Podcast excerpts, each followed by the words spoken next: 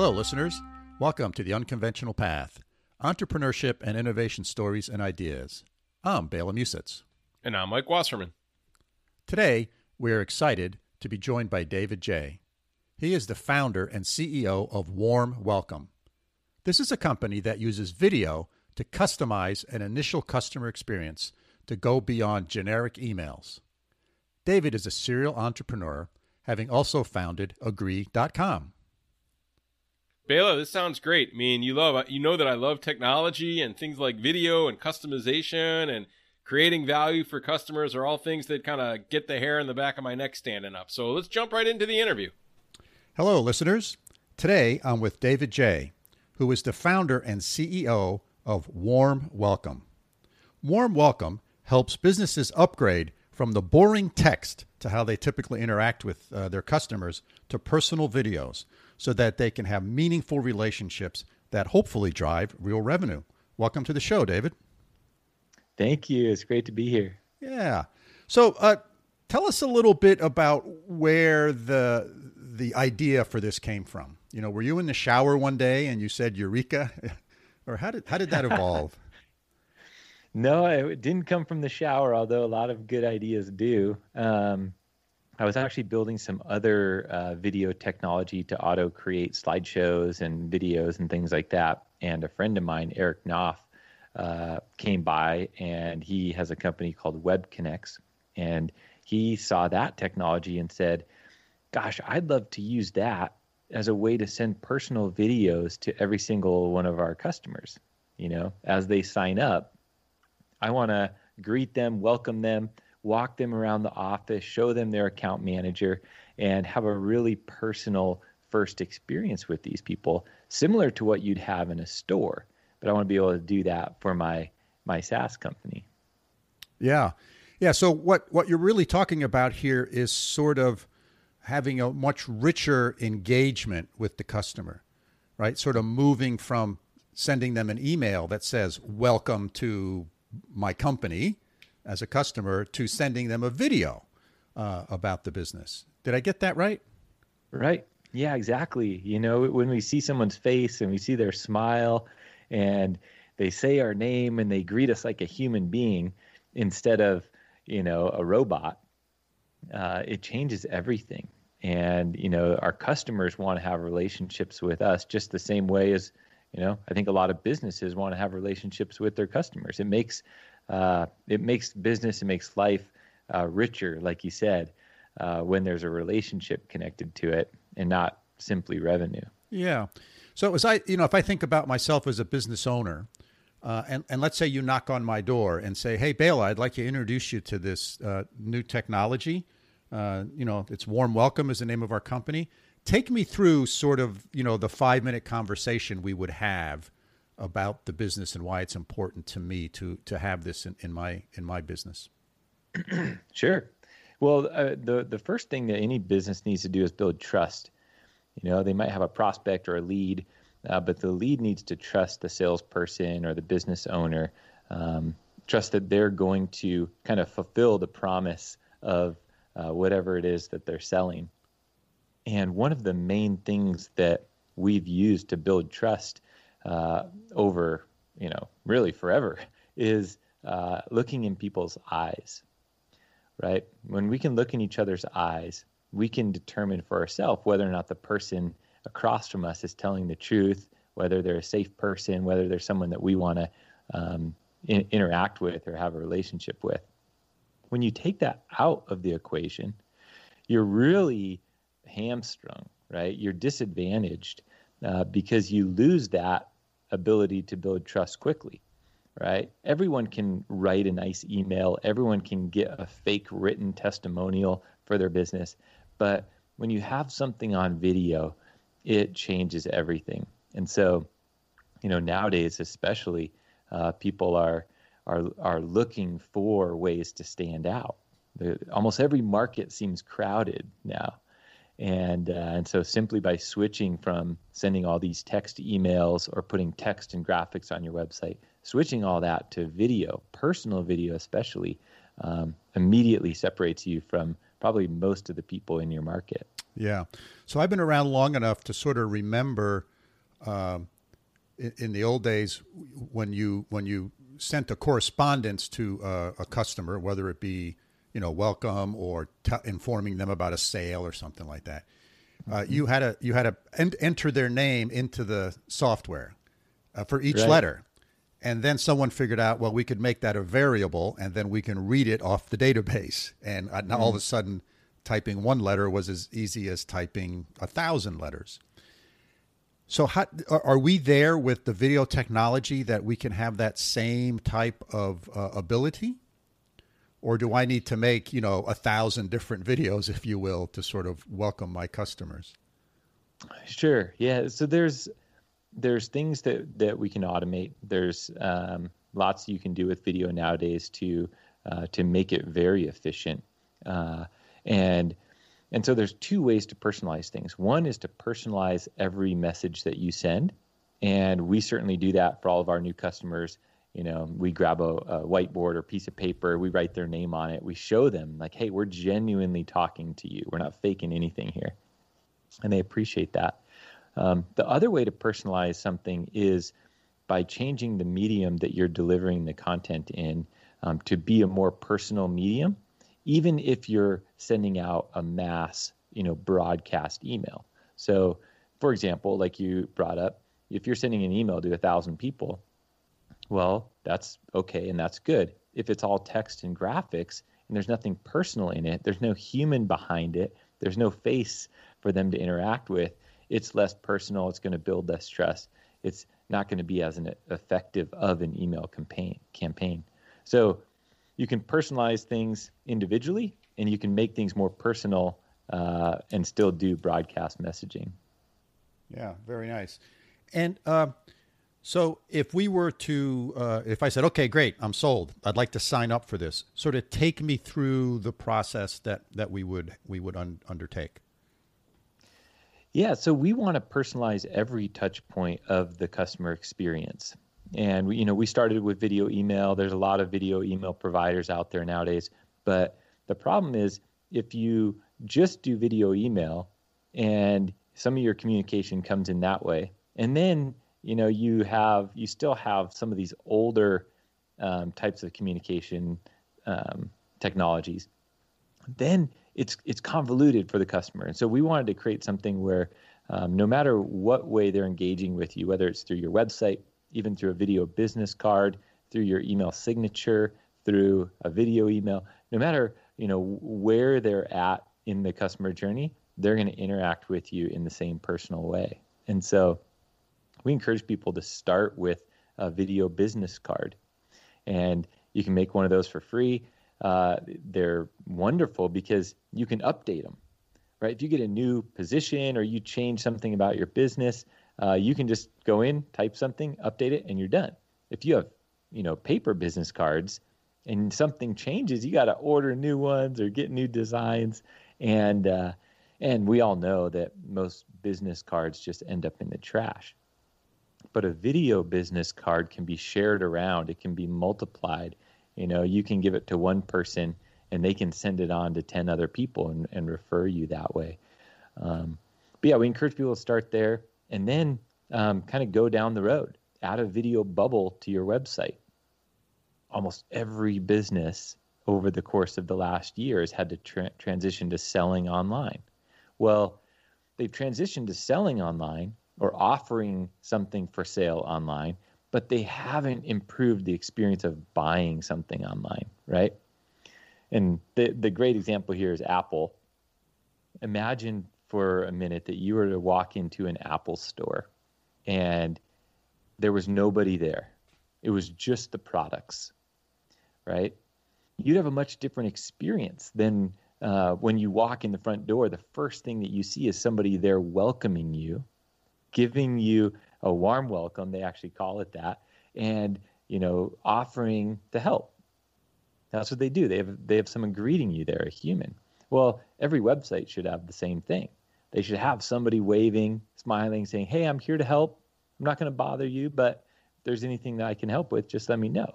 Uh, and fact of the matter is, most websites don't. most websites are beautifully designed and they have all this carefully crafted text, but there's no people. And the people are what build the trust. So that's what we're trying to do is bring people and humans back into the equation here because um, that's really the the differentiator that people should take advantage of. Yeah, yeah, and it seems like uh, tech uh, uh, websites are starting to uh, incorporate the ability to text message some live person someplace and ask a question about a product or a service or whatever. Mm-hmm. And and so what you're talking about is sort of taking this to the next level, so that I would actually engage uh, on a video call or, or or Skype call or whatever with that person. Is that is that what you're saying? Yeah, yeah. We're going to have both um, live video. So you know you've got those little chat bots and things like that that people put on their website. Um, and and we can do that. You can send text back and forth if that's what you prefer. But there's a lot of situations where video is much better and even more efficient. Oh, way more efficient. And, yeah, yeah, way more yeah. efficient. I'm not a fast typer, so I, I hate those little text boxes. Yeah, everyone's starting to hate those. These chat bots. It's like they're not that helpful. Like just give me a person. And trying to explain a lot of products or services with text just doesn't do it. When I can click on a video or even just send you a recorded video back and show you the product, show you you know the answer to your question, it's better for everybody. There's not so much back and forth. You can solve things right there on the spot. Yeah. So does your service? Uh, I have the option of texting, doing just audio, or doing a combined video audio. Yeah, that's right. Any of the the three. Oh wow, very nice. And uh, so, is there like a, a sweet spot for a company who, who should use this? In other words, is it you know a large company, a small company, consumer products? Is, is there is there you know a, a place where uh, people should, or is is there a sector? Let me try to ask the question more succinctly. Is there a sector where this is taking off, where people are really adopt really adopting it? Yeah, it's it's going across just about everything. You know, I, I think we're on to a much bigger shift in the way humans communicate, and it's not been you know just spurred from COVID and everyone working from home. It's it's much bigger than that, right? 600 years ago, the printing press came out. And ever since then, we've been obsessed with written communication because it was one of the first and only things in the world that scaled and we're you know a culture obsessed with things that scale. Well in the last 20 years you have the internet and speeds getting faster. Nowadays you have every single person carrying around a video camera with them all the time. And so um, what we're finding is that communicating through video is just a much better way for humans to communicate than communicating through text. You know we treat each other better. Uh, there's more nuance. There's more understanding. Uh, you know with text people tend to read it in kind of an angry state. They tend to write more aggressively than they would speak, you know. And we've all seen that on Facebook and Twitter, which have just turned into these, you know, more or less fights. Like it's just this public brawl where everyone's angry at everybody. And when you switch it to video, people can disagree, but still um, be civil. And uh, and so it's going to move yeah. through every through every type of business. You know, small businesses are adopting it because they can adopt it quickly, but sales teams, marketing teams, all the way down to leaders of companies using this as a way to cast vision through their company. It's a much better way to cast vision and set the track than to send out a, you know, email that people are probably not even going to read. Yeah. Yes. Yeah. And you know, I'm I'm thinking about this in in terms of um, it. It takes it takes some. Well, first of all, one I think one of the nice things about the video messaging back and forth is that when you see somebody, there's a little more accountability, right? There's more mm-hmm. civility, just as you were saying. It's not as anonymous as sort of Twitter is, even though your coded name may be there, but it's still pretty anonymous. So we have more accountability. I think we do tend to be civil, and that's certainly a great direction to be moving in. Uh, but at the same time, I, I think part of the challenge, at least I think about it, is it takes some skill to be able to communicate succinctly in a video because in, when I'm typing an email, you know, sometimes I type a sentence five times before I get it to where I want it. Doing a video is a little bit more challenging to do that efficiently and effectively. Um, how do you address that? Yeah, it's um, it's something that you know we're we're certainly having to learn, uh, but it isn't. Uh, it, it's it's a change in really how people um, how people believe something's authentic and something is real, mm, right? Okay, good point. where we used to think like, oh, this is perfect and polished, I trust that. Nowadays, we don't trust things that are too perfect and too polished. You know, we trust things that are that are more personal, that are more real, that are more genuine. And so the little errors uh, in our communication or stutters, things like that, are actual advantages yeah. And they're they're finding this in music. Uh, I was on a podcast just a week or two ago uh, from a guy who he teaches music and he publishes music and he's in you know some some big band. Uh, but he said that now with auto tuning and all these professional tools, they can do a recording and make it sound perfect. They can even do that while they're out on on tour. But what they're finding is that people actually don't like that they want the the authenticity. They want the realness mm-hmm. that comes from um, a genuine performance. and so uh, it's the same thing with our communication. You know, if you're sitting down at a coffee shop talking to somebody about your product or service, it, it would feel weird if you just had all these talking points and you just delivered this script, right? And so the more we can transition uh, away from the perfect, polished, overly produced video and move towards a personal video. Um, I think I think the better for business, the better for relationships, uh, the more we can just be ourselves and uh, focus on on helping our clients. Yeah, excellent point. So I, I, guess I don't I shouldn't feel as so bad about my stumbling over words and stuff. no, not at all. No. yeah. So how long? Uh, let's talk a little bit more about the business. How long has uh, Warm Welcome been around? When did you guys start it? So it was started as kind of just a test side project. Um, one of my other companies that I started in 2014, uh, it's called Agree.com, um, took about a million dollars to build that product. And now, you know, or five, five years later in 2019, I wanted to see how quickly and efficiently I could build an MVP and get it to market. Not a complete product, not a finished product, but something that I could get feedback on and um, we did it in one month and ten thousand dollars, and that's the difference. It, just five years makes in technology. Things are getting so much cheaper, so much more efficient, so much quicker to to produce, and uh, and so that's when it started in 2019. We got an MVP up. We started to explore. We started to get feedback on it. That's super important. And then from that feedback, we started to round it out into the complete product um, that is not at all finished. We have a lot more we're going to develop, but is um, suitable for the market to to adopt it. Yeah, and by MVP you mean minimum viable product. Yeah, exactly. Yeah, excellent concept. Uh, one that I'm a big believer in for sure. Yeah. Uh, and uh, so, did you guys raise capital for this, or are you self funded? Self funded, yeah. Um, I've never, I've never raised money. Um, we we're considering it. It's a really hot space right now, and um, you know, there's going to be a lot of iterations and people doing different um, pieces of it. Similarly to the written um, written word, right? Like we've got little notebooks like this. We have leather bound notebooks. We have text messages. We have a million different varieties of consuming or delivering the written word. We're going to have the same with video. Yeah. And uh, and so yeah, we, we we may raise money, um, but right now it's all organic, and uh, you know we're we're still young and kind of figuring things out. But um, you know maybe later this year, early next year, we'll we'll do that. Yeah, very good. So let let's take a step back to uh, David David as a uh, young lad.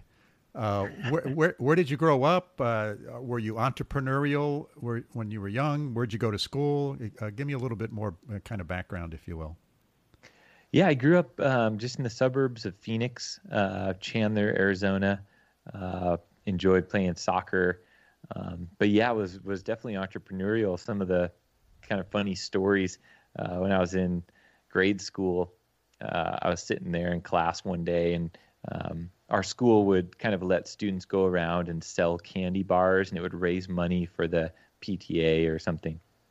And they were, you know, two dollars per candy bar, and it was, it, in my opinion, the candy bars sucked. Like they were this dark chocolate. Like no kids like this stuff, but the kids are all going around selling it. So I would go down to the supermarket every Friday because they would have a deal where you get four candy bars for a dollar.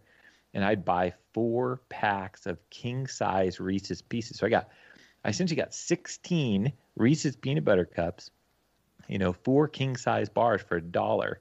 And then I'd sell them for a buck a piece. So I'd sell them for half price of what these other, you know, crappy school candy bars were. And, uh, and for me, it was, you know, a dollar. I was getting those things for a quarter. So it was pretty good money. Um, but it only lasted for a couple of weeks. School shut me down.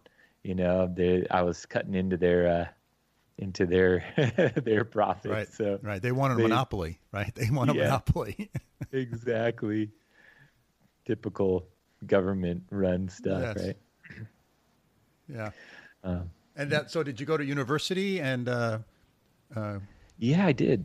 I went to Westmont College in Santa Barbara. Um, went there for three and a half years. Dropped out and started uh, started working. I didn't didn't graduate. Yeah. Uh, but I started building building companies actually while I was there, and that's what uh, I think so important for students nowadays. Is you know if you're even going to go to college, go and start a company on day one, because you give yourself such a huge advantage. You know, typically your college years, you know, you're maybe borrowing some money or, or whatnot. Ho- hopefully, you're not actually. Right. Um, I think that's a terrible thing these days. Kids coming out of school with tons of debt.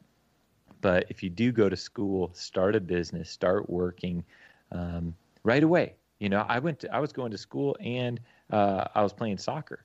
So my time was really limited. But um, instead of going out and partying every night, you know, I just maybe party one night a week and I'd work the other nights. I'd yeah. stay up doing doing something, building something. Sure. So when when you left college, did you uh, go work for somebody else, or, or, did you have your own business that you were running? Um, I I really couldn't go work for somebody else. You know, without a degree at that mm. time, it it was still you know, it was twenty years ago. It was still very heavily weighted towards people with degrees, and uh, and so I could have went out and got a job at a coffee shop or something like that, but. Um, no, I started a photography business and a video business. And then that grew into building online communities. And through those communities is where I started, um, you know, selling software into those and uh, had some had a business partner at the time and he'd create the software. I do the sales and marketing through online communities. And uh, anyway, we we split and parted ways, and now um, I can kind of do the do the whole thing with a fractional group. So our company's all it's all fractional. People are working remote. We've been doing that for years, um, but uh, but yeah, they can move around onto different projects, and uh, it's a really just a really free way to to to live and work. Yeah, it's it's amazing how sort of the the work environment is changing, and and I think you know this experience with COVID sort of has accelerated certain aspects of that. Um, mm-hmm. But it, will never be the same. I think I think the the working environment for people um, is is changed forever, and in, in many ways, I think uh, in a good way. Uh, right? I think it's I think it's pretty pretty neat. Yeah, of what's going yeah, on. Yeah, there's definitely some some good things about it. You know, I think long term we we need to get back around people. You know, I, I believe people need people. We when we're around people in living in relationship, it's better.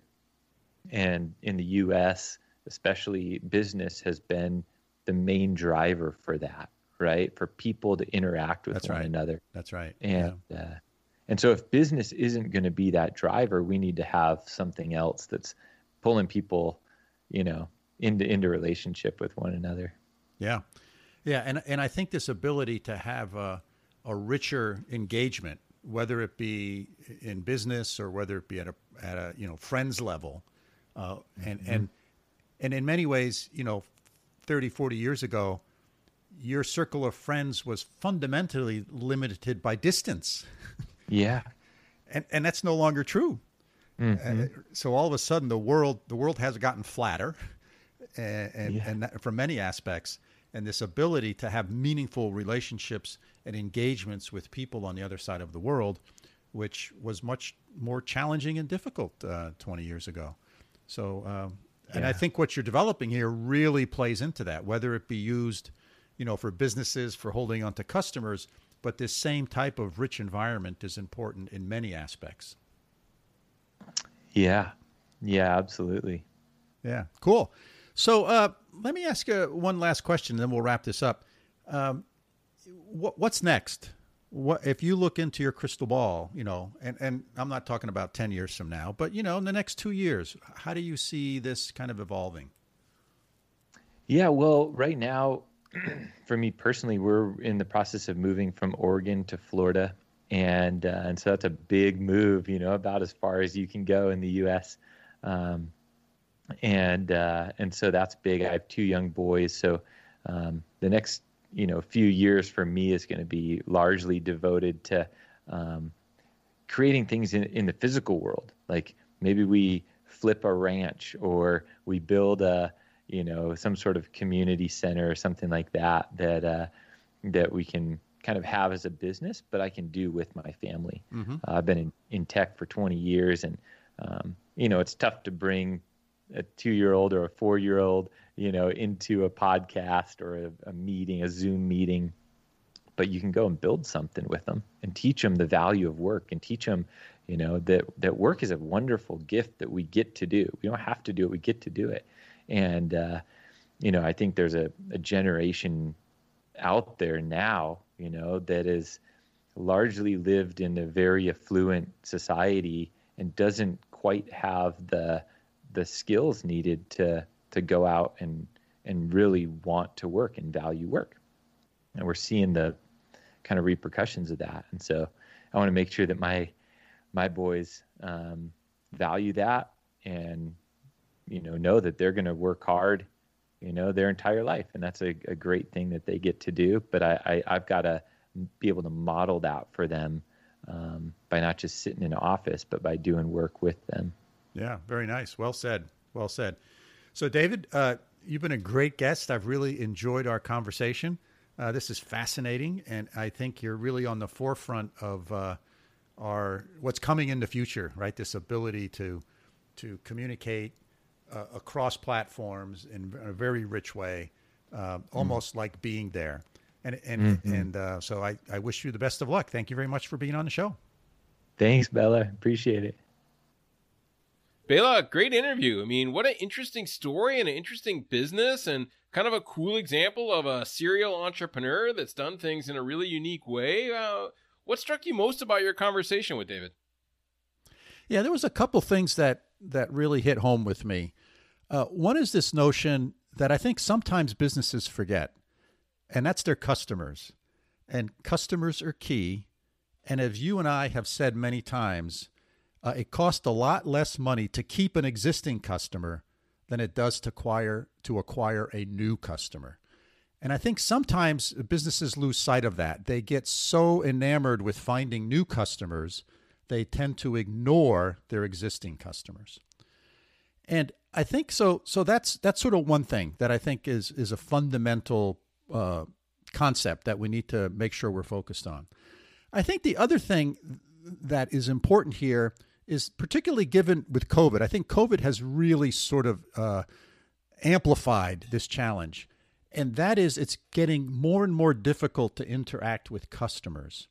Uh, as we do more and more sales over the web and online sales, as restaurants do more takeout business, uh, all of our interactions that are traditional, where the customer walks into your retail store and you engage with the customer, the customer walks into your restaurant, and you engage with the customer.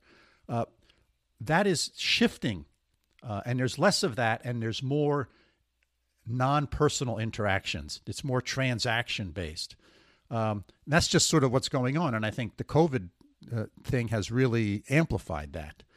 So, how do you now engage with customers? How do you build that relationship? And if you think about it, video these days is everywhere. you know, I mean, people are making videos all the time. You see them on Facebook. They're interacting with their friends via videos. So why not have businesses interact the same way? So those were the three things that sort of resonated with me. Uh, and how about you, Mike? What what sort of what sort of uh, struck you? Agreed. You know, and your point about building customer relationships and having that accelerated by COVID uh, is true, but this is a problem that existed pre-COVID. That is, more and more of attention goes to digital and online. Um, the face-to-face interactions that we used to have, even before COVID, were shrinking. Right, less and less. We are doing more e-commerce, more mobile commerce, uh, learning online, all of these things.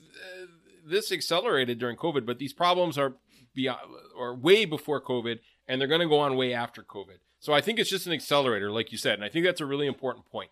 Um, that said, the fact that these problems existed, these gaps, um, I think there's really a need for creative solutions on how to connect companies with their customers. And I'm not sure this is exactly the right way to do it. I'm not that smart. Um, but I love the idea that they're trying, and it was one of these ideas is going to work. I mean, kind of an interesting side note. Um, Sandy and I uh, ordered some wine for uh, for some of our friends, Lizzie and Alex, who got married over a year ago and we were kind of late on the present. You know how that goes because of COVID, right? So we said, okay, let's just order something, right? We wanted to give them something in person when we went to visit them in their new home, blah, blah, blah. So we ordered them some wine and the wine got delivered. And the next day, um, we both of us, they both emails were on the email from the from the wine company. So we did, and and the people who got the gift got a, a, a, an email and said, we hope you got your order. Please let us know if there are any problems. And by the way, one of the winemakers who made this bottle that you ordered three of, right, um, wanted you to watch a video. And it wasn't personalized, like they said, hello, Sandy, right, blah, blah, blah. Um, but it was a winemaker said, hey, uh, thanks for ordering my wine. I'm so and so. I think they were uh, in Italy. And I was like, this is my our grapes. This is how we make wine. We just wanted to show you what we do and the care that we put into this wine, and hope that you can get a sense when you taste the wine of this is where the wine came from. Really cool, right? I mean, if it would have been personalized, it would have been even cooler, right? But it was that idea that okay, we don't just, didn't just bottle, buy a bottle of wine and have it delivered. We made at least some, at least a one way connection with the people that made the wine. Okay. Yeah, and I realize you might not want to do this with a pair of socks that you buy or something like that or a bag of carrots, right? But there are probably some things where this is a really good fit. Yeah. Yeah, but you know, when you went to the corner store in the old days and you bought a bag of carrots, there was that personal touch. Right. Right? You right. talked to the grocer, you engage with them a little bit. Or the wine store. Yeah, any of those, right? right? It's all about this engagement and interactions. And and that's sort of what builds trust. That's sort of what builds that relationship you got to figure out how to engage with the customer, how to get some interaction between you and your customers. And yep. and you know, I, I, don't know about you, Mike, but for me, when I trust a business or a, a company, I'm a customer for life. And, and and let me relate a story to you, right? So there's a, a, a local car dealer here. We've lived here in upstate New York now for 25 years. We moved here from California, back to back to the East Coast from California. And I have bought I think seven cars from this car dealership. And my the first car I bought it was just like any other car dealership. I went in there, but there was something different about this car dealership. I don't know what it was. I I I never felt like I was getting ripped off. I, I may have been getting ripped off, but I never felt that way. I shouldn't say ripped off. It's the wrong it's the wrong terminology. I I I, I may not have been getting the best deal, but I never, I always felt like I was getting a reasonable deal. I never felt hustled. I never felt sort of, well, I, you know, the, the whole buying process of I got to go talk to the manager back and forth and dickering and all that stuff. I felt, I always felt good, and including service. The service manager did a great job. I always felt like I was well taken care of on a reasonable price. Recently, the, the owner of that car dealership sold the dealership.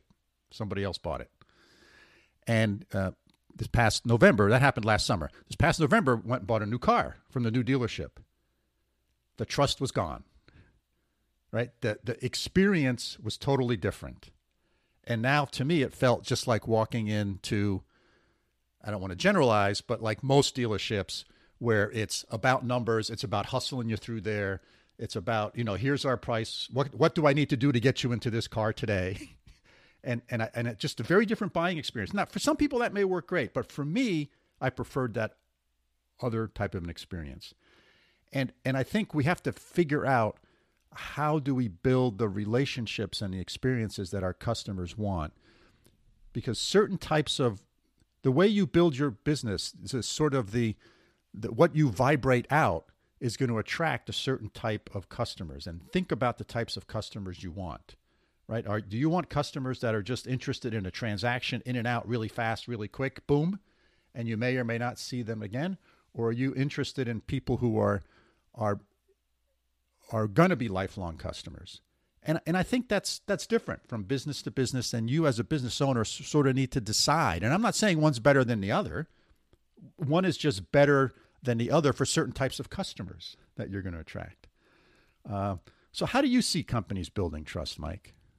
Well, you know, as you kind of implied, trust is generally by definition built by having a pattern of repeated kind of experiences right over time that either the company served your needs or uh, the company you felt like the company cared about you um, the you got the product you wanted quickly whatever it is on the dimension that that was important to you they met that and they met it re- over repeated times. And then you trust that no matter how many times you go in no matter what happens you've they'll come through for you and even there's a lot of research that shows okay if you have one bad experience but 10 good experiences a customer will be like, no problem. I understand. I'll come back. It was a bad day. Yeah. And that's the kind of resilience or stickiness that you want. Now, that said, you made a really interesting point. And, you know, the word custom is part of customer for a reason. And that is what you said is exactly true. You know, I had kind of a front row seat into the auto retail business for a while in my life.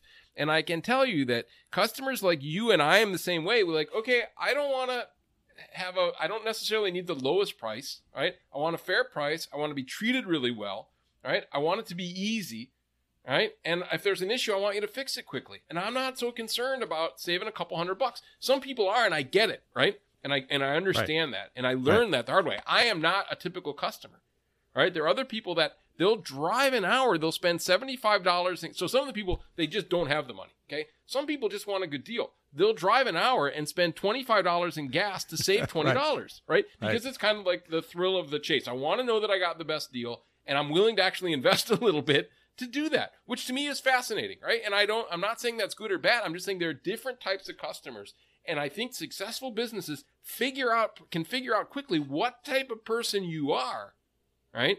And then meet those needs. So you have to be to build trust. First you have to know correctly what type of customer you are. What's gonna what's gonna make you happy and keep you coming back?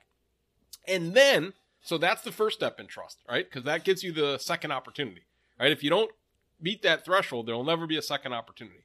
And then you have to remember that either using technology or in your own head, right? And provide that same experience again and again, right? And only then can you build trust. So I really think it's a two part thing. It's the custom part, understanding what your needs are and deliver it, right? Even a, a mass market retailer needs to kind of do that, right? They need to have certain brands that are low price because I need to. I have a very tight budget, but they also need to have some higher end stuff, right, to meet to meet the needs of the people who want something a little nicer. So even a Target or a Walmart, right, are actually kind of providing a range of experiences for different types of check of, of customers. Even having an express checkout or self checkout. Some people love the self checkout, right? Some people hate it. They won't go anywhere near right. it. You gotta have both, right? right. Okay. Yeah. Some people buy big carts overflowing full of stuff. You have regular lines. Some people are just going to come in and get three items. You need to have an express lane, right? So you need to understand who your customers are and then adjust what you offer them in order to win their business the first time. And then, right, doing it consistently is it. So I love this idea of trust. I think it's really important. And, you know, at the end of the day, it's so hard to build trust and so easy to lose it.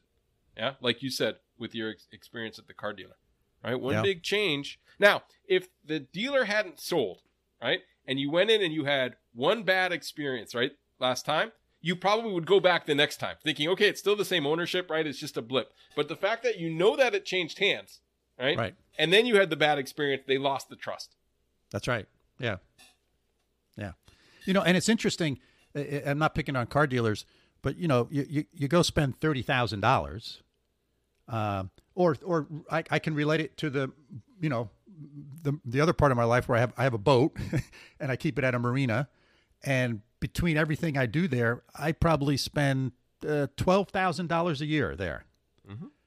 and the marina I'm at, on a relative basis to other marinas, has good customer service. But in the absolute scale of like going to Disney World, the customer service is awful. Mm-hmm. Right? I can go on a Disney, and I, we, we did when the kids were young. We went on a Disney World vacation, right? We spent 12 grand and we felt like kings. Everything was like really well done. We felt really, you know, customer service was impeccable.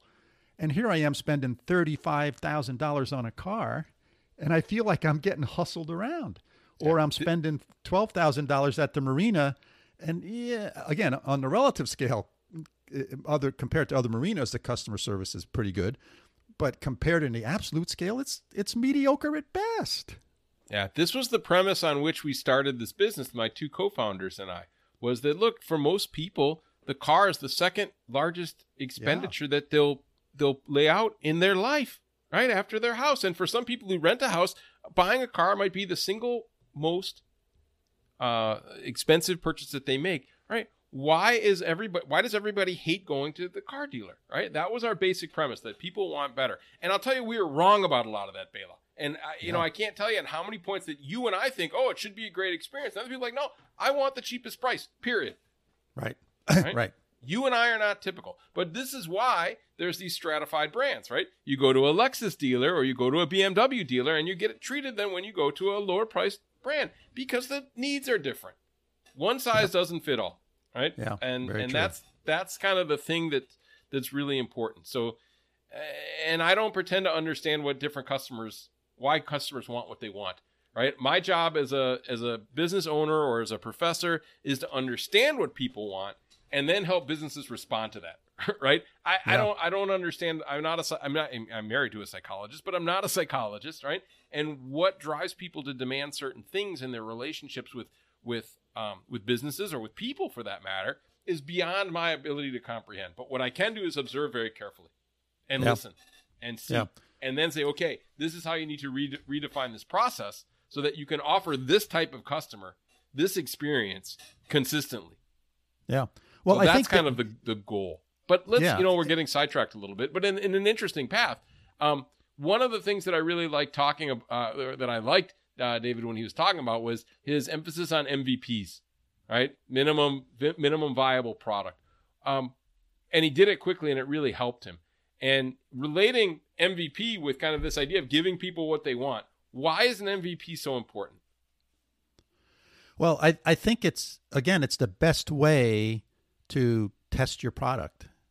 Uh, you know, the first uh, entrepreneurial business I started, we were venture backed, um, and we made we made a drastic mistake, and, and and I was part of that mistake, in that we did we came out with the perfect product, you know, a year and a half into the start of our business, and the first time we displayed that product to a customer was at a trade show, so the product was already designed, the brochures were already printed printed, and and we got the product about eighty percent right. Unfortunately, that wasn't a percentage sufficient enough to have a successful business. So this no, I'm a firm believer in this notion of of getting a a, a level of product out there, uh, interacting with your customers, and getting feedback from customers, not just getting feedback from the product developers and the product developers' friends. Um, you have to get real customers to use your product and engage with you.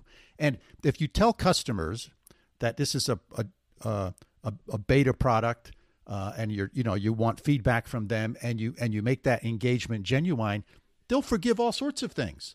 They'll they'll be very tolerant of the product maybe not working perfectly. Uh, or meeting their expectations, and it's actually a way to build that relationship that we're just talking about. So I, I'm a I'm a believer from it from two perspectives. Number one, it's the best way to get feedback, which is directly from your customers. Number one, and number two, it's a great way to start building those relationships with your customers and to really solidify those relationships as as you move forward. Love it. Couldn't agree more, Bela. Let's switch over to the idea of funding. Another thing that I think was really interesting um, in David's story was that he self-funded, right? Um, and we've talked about this kind of a lot, but he explained really nicely the pros and cons of self self-funding, and it's a great model for becoming what we call a serial entrepreneur. Um, and you know, you have this background, and maybe you can tell a little bit about your story. But one business, you learn, and I like I said this: you learn, but you also accumulate some capital, right? So now you've got some some some money and some leverage and some knowledge. You've also built a network, and that led to more entrepreneurial opportunities, right? So, kind of, what do you see the points? Is this story typical in, in your experience, kind of from the your VC days and running the incubator days? Uh, days, do you see this idea that okay, here's a, somebody who you know, their first venture might have done well, might have failed, but this creates these second opportunities, third opportunities. Do you see that this is a natural progression, or is it just some people are kind of serial entrepreneurs and some people are one and done, and that's the end of the story? Well, I, I don't know if I can generalize uh, uh, about that. Th- there are certainly lots of examples where where folks start a business, it's successful or partially successful, or maybe not successful at all and from that, as you said, they meet people, they engage with people, uh, comes another opportunity. Uh, and other people get into the entrepreneurial space and and they might find, you know what, this is not for me. I, I, I don't this is not the pace that I want. It's not the lifestyle I want. It doesn't meet my, you know, Maslow's higher needs of hierarchy or whatever that stuff was, if I can remember back to, to, to that in school. Uh, and, and, and they move on and they go try something else. But I bet you, even then, when they move on and try something else, that entrepreneurial experience uh, gave them a foundation that makes them good at the next thing they're going to do. So I'm I'm a firm believer in sort of uh, building upon experiences uh, and, and and and developing it that way. So I mean, I just think that that's that's really key. Now on the funding side, I, I here here is an interesting kind of dilemma, right? There's some businesses that because of the business you're in requires lots of capital. It's going to it's going to take you millions of dollars before you can introduce your very first product. Well, if you can self-fund that, that's wonderful. Um, but oftentimes, many people are not in a position where they can self-fund that, and they have to go raise capital of some sort. Now, the challenge with raising capital is it always has some constraints. Um, you're selling part of your business, more than likely, or even if you're just taking on debt, uh, it gives you some constraints. And so the beauty of being self funded is that it gives you more options. It gives you more freedom of choice, freedom of action. Uh, you can you can do pivots much easier. You can do all sorts of things uh, that when you have raised capital, you may have to get the okay to do certain things from from your investors. Not that ne- that is necessarily a bad thing. Uh, having those investors sitting at your conference room table might be a good thing because they're bringing expertise to the table. They're helping you make the business successful. So there's plus and minuses to this, but it's important to understand what they are. And if you self fund in the beginning, you can always get capital later on. So so that's another thing to remember. Just because you so I'm a firm believer in sort of if you can self fund, you know, get that minimum viable product out there, get some f- customer feedback, and then if you need capital, go ahead and go after it. Uh, and that capital with some success under your belt, it'll be easier to raise that capital. It'll be on friendlier terms. Um, so that's sort of my thoughts on that, Mike. Yeah, no, I love it. I think that's a it's a really neat way to look at it. Um, so yeah, we covered a lot of ground here. I mean, this is a really interesting startup that he's really trying to build uh, connections with customers in a digital way that matches up with kind of how we interact with companies now. He's doing this um, at a great time during COVID, right? Where we know that this gap exists kind of at a, there's greater need for it. Um, great entrepreneurial story about being a, a serial entrepreneur and self-funding. Uh, we talked about cool things like you know really taking advantage of minimal viable products, MVPs, and um, it's just a neat story. And I hope he's really successful with this. And if not, I'm sure he'll learn for, from it and pivot and do something different because that's been this guy's history. So, uh, Bela, let's let's let's wrap it up, huh? I think listeners, thanks for joining us today. We hope that uh, you found this episode interesting and thought provoking. As always, if you have questions about what we've discussed or suggestions on people we should interview, uh, please get in touch with us. Our email is bela.and.mike at gmail.com. And please do follow the podcast if you haven't already. Just hit that follow button in your favorite podcasting application. So until next time, signing off from upstate New York. See you soon, Mike. Sounds great, Bela. And from over here in Münster, Germany, see you soon.